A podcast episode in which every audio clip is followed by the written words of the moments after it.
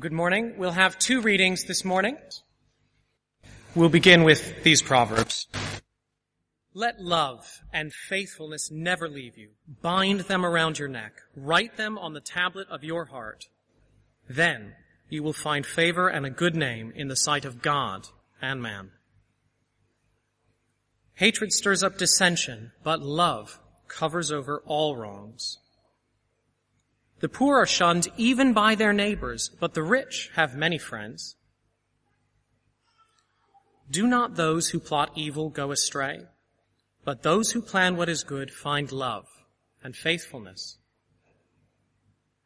Better a meal of vegetables where there is love than a fattened calf with hatred. Through love and faithfulness, sin is atoned for. Through the fear of the Lord, a man avoids evil. Better a dry crust with peace and quiet than a house full of feasting with strife. He who covers over an offense promotes love, but whoever repeats the matter separates close friends. A friend loves at all times, and a brother is born for adversity. What a man desires is unfailing love. Better to be poor than a liar. Many a man claims to have unfailing love, but a faithful man who can find? Love and faithfulness keep a king safe. Through love, his throne is made secure. He who, pursue, he who pursues righteousness and love finds life prosperity, and honor. Do not eat the food of a stingy man. Do not crave his delicacies, for he is the kind of man who is always thinking about the cost. Eat and drink, he says to you, but his heart is not with you. You will vomit up the little you have eaten and will have wasted your compliments. If you find honey, eat just enough, too much of it, and you will vomit. Seldom set foot in your neighbor's house. Too much of you and he will hate you. Like a bad tooth or a lame foot is reliance on the unfaithful in times of trouble. If your enemy is hungry, give him food to eat. If he is thirsty, give him water to drink. In doing this, you will heap burning coals on his head, and the Lord will reward you. A lying tongue hates those it hurts, and a flattering mouth works in ruin. Better is open rebuke than hidden love. Our second reading is from 1 John chapter 4 verses 7 to 12. Dear friends, let us love one another for love comes from God. Everyone who loves has been born of God and knows God. Whoever does not love does not know God, because God is love. This is how God showed his love among us. He sent his one and only Son into the world that we might live through him. This is love. Not that we have loved God, but that he loved us and sent his Son as an atoning sacrifice for our sins. Dear friends, since God so loved us, we also ought to love one another. No one has ever seen God. But if we love one another, God lives in us and his love is made complete in us. This is God's word. Let me pray before we begin. Heavenly Father, these proverbs, this passage from 1 John, these are your words recorded for us uh, long, long ago. And yet, words that you speak into our world today to us. And Lord, we pray that you would humble our hearts, uh, give us understanding minds, give us uh, eyes that can see, ears that can hear, so that we accept these words with the authority that they come with because they are your words. Please change our, our minds, change our lives as a result. In Jesus' name, Amen. Well, if you're new to us or, or just dropping in, let me explain. We're, we're, working our way through this Bible book of Proverbs uh, by topic at the moment. From chapter 10 in Proverbs onwards, the book consists mostly of one-liners. which generally stand alone rather than relying on neighbouring verses for their context. So uh, the most sensible thing for a sermon series in this part of Proverbs seems to be, rather than working through passage by passage as we would with most parts of the Bible, to group the, the Proverbs by topic. And that's why you've got that little sheet printed there in the notice, uh, notice sheet so that you're not endlessly flicking uh, between the verses that I'm referring to. And we've looked at things like wealth and speech and friendship last week, pride. This week, love. Uh, not romantic love in particular, but love between people in general. Love that can characterize any relationship, friends, family, relatives, colleagues. Why choose love if you're going to choose topics from Proverbs? Well, for a start, Proverbs has plenty to say about the subject, as you can see by those Proverbs we've gathered there on the, the notice sheet. That's always a sign that it's an important topic that God regards as worthy of our attention. But also it's something all of us are deeply, passionately interested in. Whoever we are, wherever we're from. Uh, because, as we'll see, love is one of our greatest needs, perhaps our, our greatest need.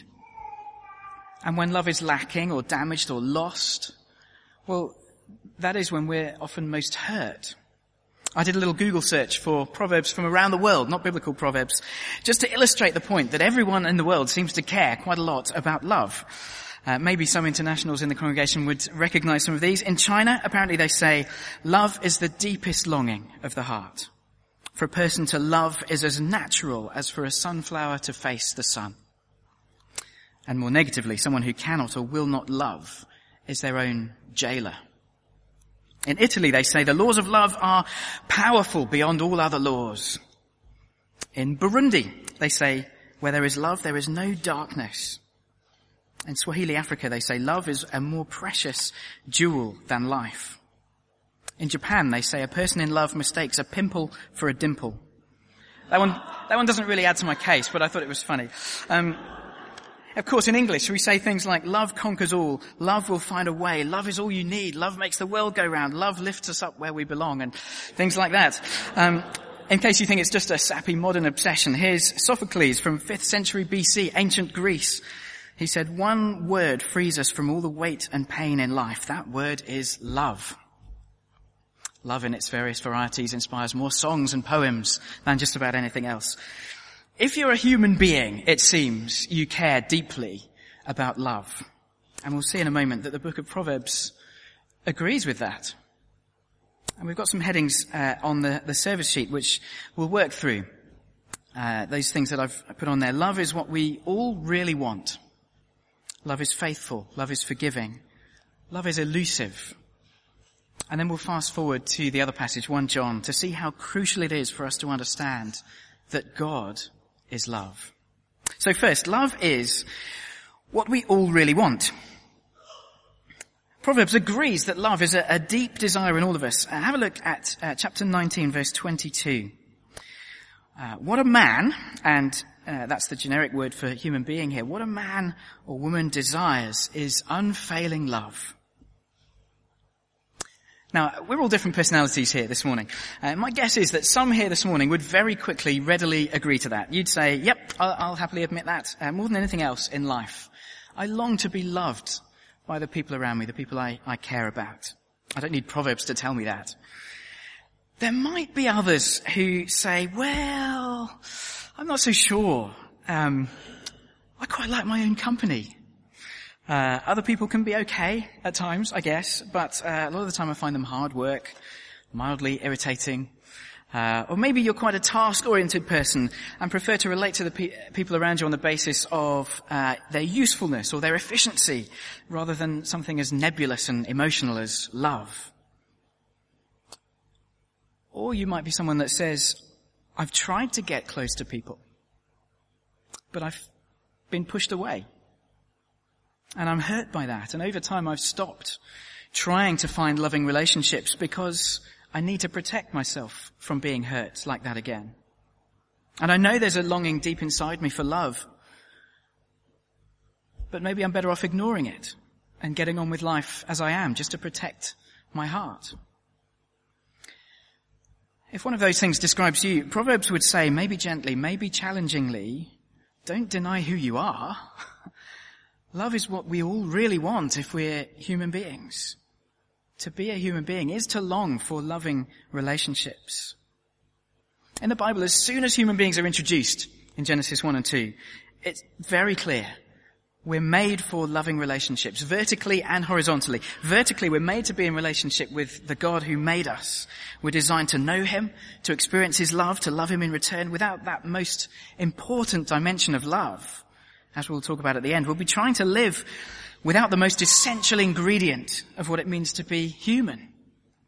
Sometimes Christians have said to, to others, you've, you've got a, a God-shaped hole in your heart. And it's a rather simplistic, soundbitey way of putting it, but there is truth to that. The relationship we long for the most, whether we realize it or not, is with the God who made us. That's the vertical love that we all want. And then horizontally, we're made to be in relationships with each other as human beings, to know and love one another. We're not designed for a sort of hermit-like existence, being lone rangers, lone wolves hunting without the pack. It's worth saying uh, the monastic movement over the centuries, uh, whatever else it might have got right, got this very wrong. It's it's not more pleasing to God to hide away in a monastery, separated from people, taking vows of silence and chastity. Almost all the commands in the Bible are about how we relate to people, how we should love one another. So if we're made to love God and love one another, no wonder Proverbs says love is what we really want. So let's flesh that out a bit from some of these Proverbs in practical terms. Look at uh, 15, 17. Better a meal of vegetables where there is love than a fattened calf with hatred. And similarly, 17 verse 1. Better a dry crust with peace and quiet than a house full of feasting with strife. Now it's easy to read those proverbs and, and just agree at face value. Yes, yeah, of course that's true. Uh, the people in our lives are more important than the things we have, like food on the table, luxury food on the table. But I think this is immensely challenging for us. It is much more important that we protect our relationships than that we protect our ability to earn enough to put luxury food on the table. We can easily kid ourselves here. Perhaps if we have families, we slip into thinking that what's best for them is the stuff that we provide, the things we bring home, the quality of life we produce, measured in material terms, the size and the comfort of the house, the quality of the food, the exoticness of the holiday locations. Proverbs seems to be saying, make no mistake, it would be better to lose all of that material stuff than to lose the family that God has given you to love a year where your quality of life has reduced in material terms, but where your love for others has increased is a good year.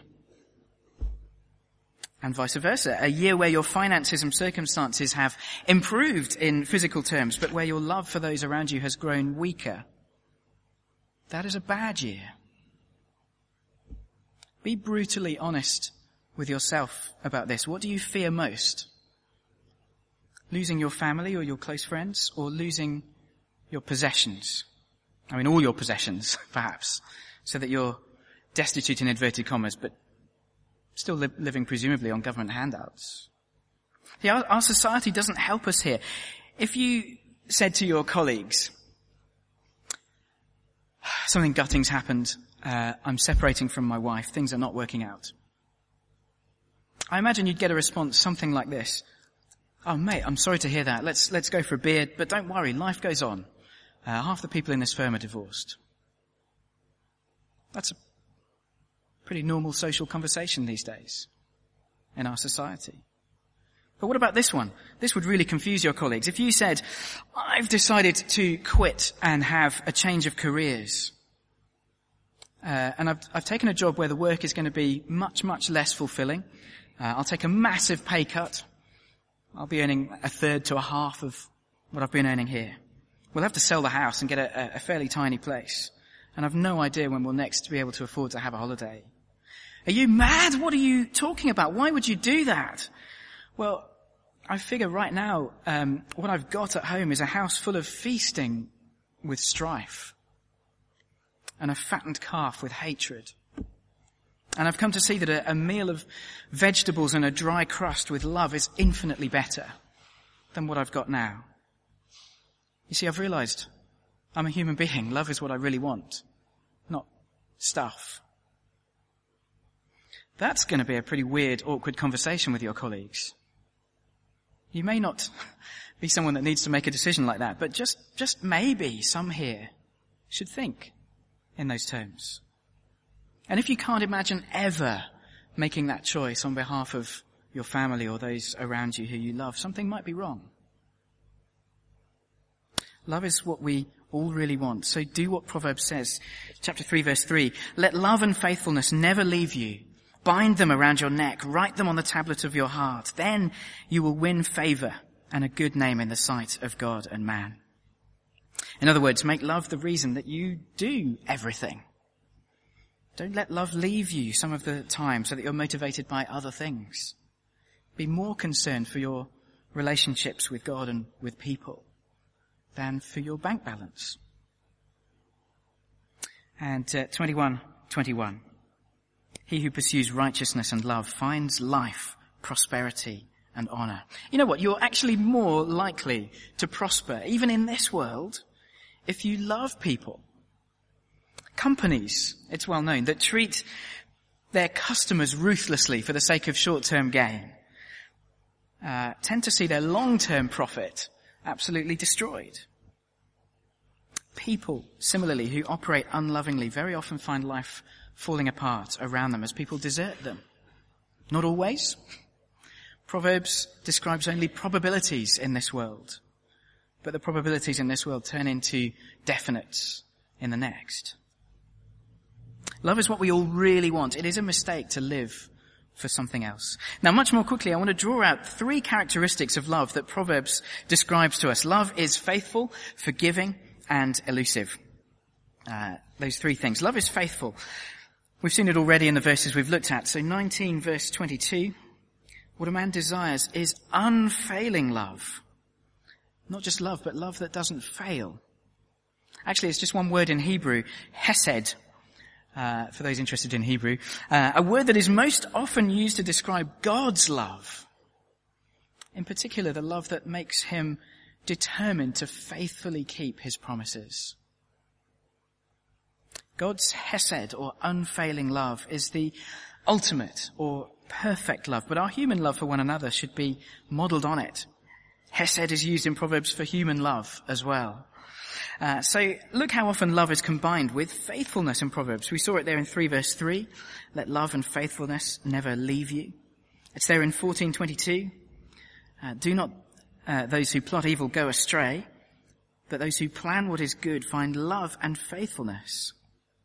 16 verse 6. Through love and faithfulness, sin is atoned for. 2028. Love and faithfulness keep a king safe. Through love his throne is made secure. Love and faithfulness, that little partnership is dotted throughout Proverbs. Uh, we looked at friendship in Proverbs a, a couple of months ago and looked at the importance of constancy in friendship, so I won't repeat what's been said there, but the kind of love we all want is faithful love. The spouse that says in the wedding service, for richer, for poorer, in sickness and in health, till death do us part, and then proves it by a lifelong faithfulness. The friend who says, I'll be there for you and then proves it through thick and thin. A brother or a sister who proves their love for you in the hardest times. 17 verse 17, a friend loves at all times, and a brother is born for adversity. That is what we want, faithful love. So that's what we should want to show to others. Faithful love.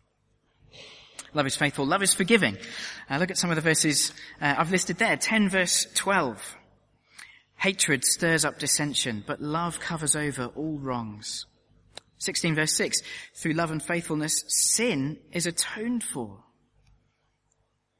17 verse 9, he who covers over an offense promotes love, but whoever repeats the matter separates close friends. Now look, in order to love a fellow human being, you will need to forgive them. Is there someone in your life who you think you love, but you can't think of anything you've forgiven them for. then I assume you haven't known them for very long, or you don't know them very well. Uh, sooner or later there will be something, big or small, and then there'll be something else. And then if you stick with them, there'll be lots of things. There can be no love between humans without forgiveness. Not for any decent length of time. Without a forgiving love, you just end up with all the negatives in those verses. Dissension. When disagreement between people turns into angry resentment, bitter recriminations, vicious backbiting. Without forgiveness, that will just spiral endlessly and tear people apart. Separating close friends. Without forgiveness, no matter how intimate a relationship might feel for a time or how exciting and adventurous a, a relationship is or how well you feel as if you clicked with somebody, without forgiveness, no human relationship can survive. So love is forgiving. Now, I don't know if you spotted, there's some unusual language in the verses we just read. The language of covering over wrongs in 10 verse 12 and atoning for sin in 16.6 and covering over offences in 17 verse 9 and doing that by loving one another. I don't know, does that surprise you? Uh, if, if you're a Christian and you know the Bible, you, you will say that only Jesus' death can cover over our offences and can atone for our sins. And so you might be wondering what this kind of language is doing here, talking about our love for one another. Well, it's absolutely right to say that only Jesus' death can cover for sins and atone for them when we're talking about our relationship with God. Jesus' death is what covers our, our, our, offenses and atones for our sins. Jesus took Jesus, uh, God took Jesus to the cross so that he might forgive us. But these verses are talking not so much about our relationship with God, but with each other. And if you and I trust Jesus, He's already covered over our sins and atoned for them. So that doesn't need to be done again. I'm not God, you're not God, and so neither of us needs to die on a cross in order for us to forgive each other. So don't keep a, a record of people's sins in your head. Jesus died so that record in God's books can be wiped clean. And if I sin against you, you can choose to hold that sin against me, to start adding to a record of sins one by one. And no doubt you'll find plenty, and it'll get very long. And you and I will find it very hard to stay in relationship with one another if, if you do that. Do you bear grudges? Do you remember people's sins against you as if you had a, a sort of digital memory card embedded in your brain for that very purpose? Find the button that wipes it. Or an old school way, it probably illustrates it better. Get the Tipp-Ex out, cover it over. Jesus has done that for you and for me. And so we can choose to emulate what Jesus has done for, for you and for me, to forgive each other in the same way, to cover over our sins. By the way, that is not compromising. It's still right to hate sin. Uh, chapter 27 verse 5 on your sheet makes that point. Better is open rebuke than hidden love. It is right to challenge sin and exercise judgment on it where scripture calls for that, whether that's in the family or in the church or in a business or in the nation. That should still happen. But alongside all of that, love by forgiving. Personally, wipe that slate clean. And even at its most extreme in the book of Proverbs, love your enemies. That's what Jesus said, and it's right here in Proverbs as well. Proverbs 25, verse 21. If your enemy is hungry, give him food to eat. If he's thirsty, give him water to drink.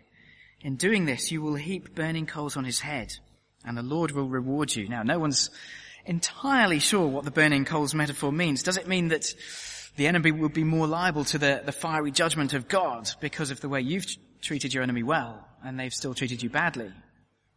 Or does it mean that your enemy will be plagued by a burning conscience because you've forgiven them and they'll come to repentance as a result of that? Either way, love is forgiving even to enemies. But last point about love. Love is elusive. And this is where Proverbs gives us a dose of down to earth realism. Real love the kind that we all really want that is faithful and forgiving can be very, very hard to find. Sometimes love is fake. And Proverbs gives us many sad examples of that.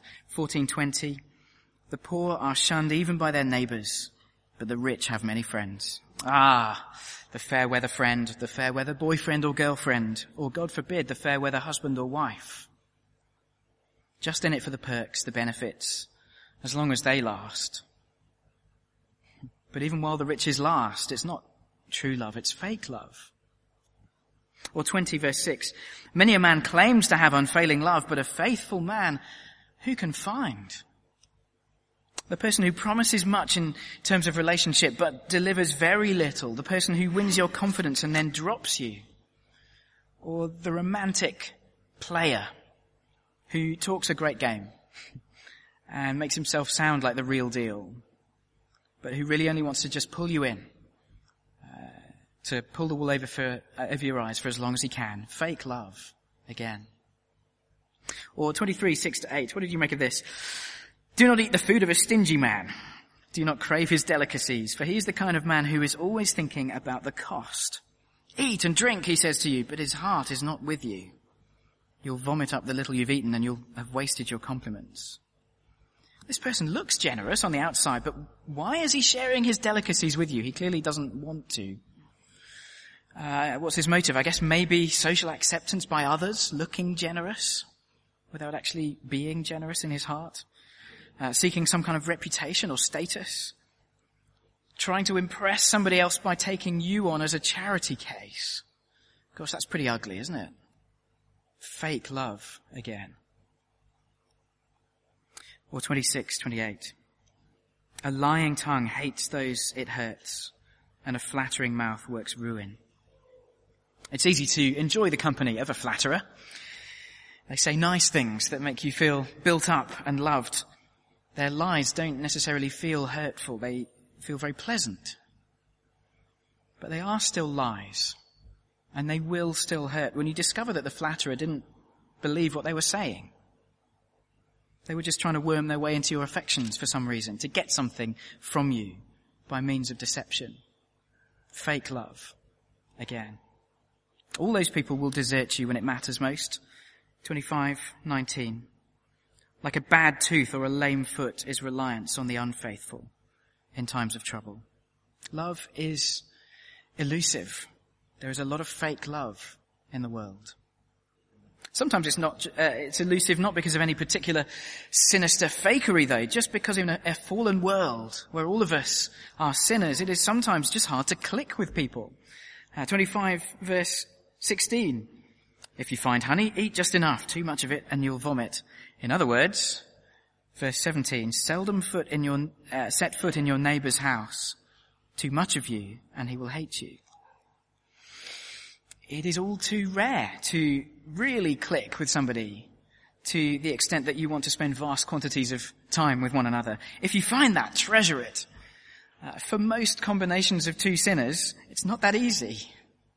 So be careful. It's not wise to be too pushy or clingy or needy around somebody if it's not entirely clear that that person wants to spend as much time with you as you do with them.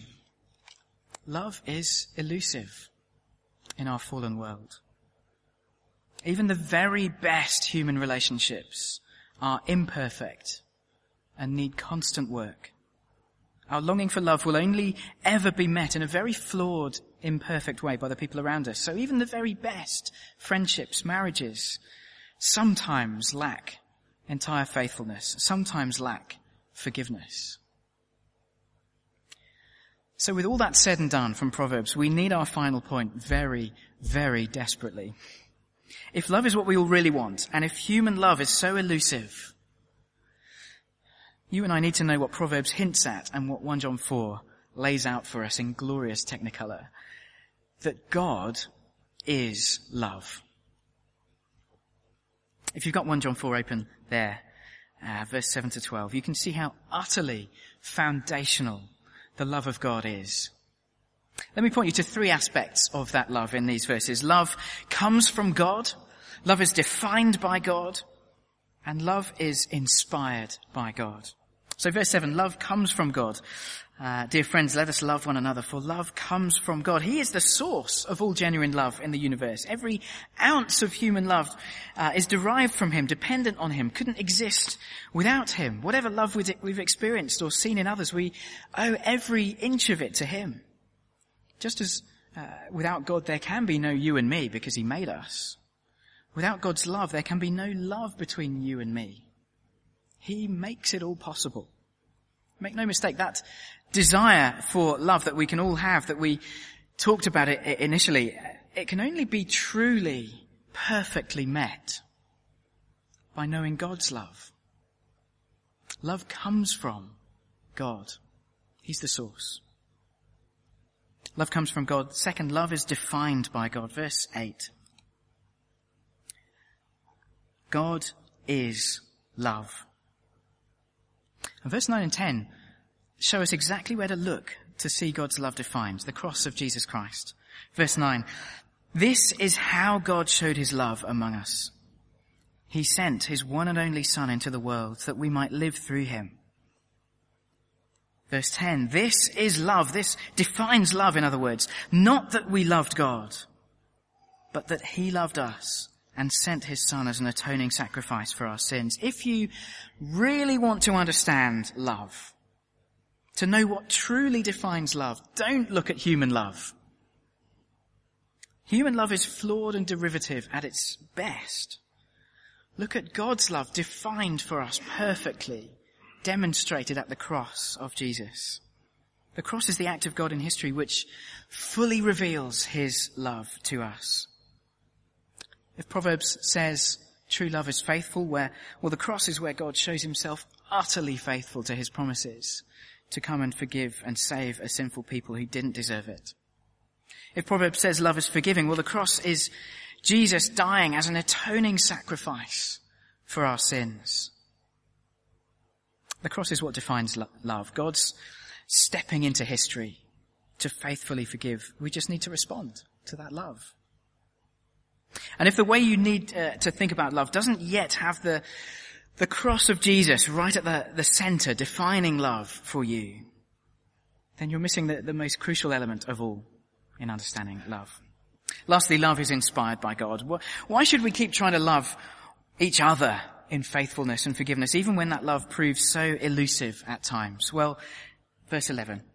Dear friends, since God so loved us, we also ought to love one another. It's being loved by God that enables us to love each other as we should. Maybe as we close, we can illustrate it like this. Human love, you could think of it as like a, a battery, a little tiny cell. Uh, it's got some charge, but it's weak. It's limited. It needs recharging or it's going to run out. Whether right now your life feels full or empty of love, your resources as a human being are limited. They will run out. Your love will be imperfect. But God's love is like a vast power station of love. It is the source of all the mains electricity of love that can power all of us, can recharge our love for each other. So if you're not plugged in, get plugged in. Let's pray.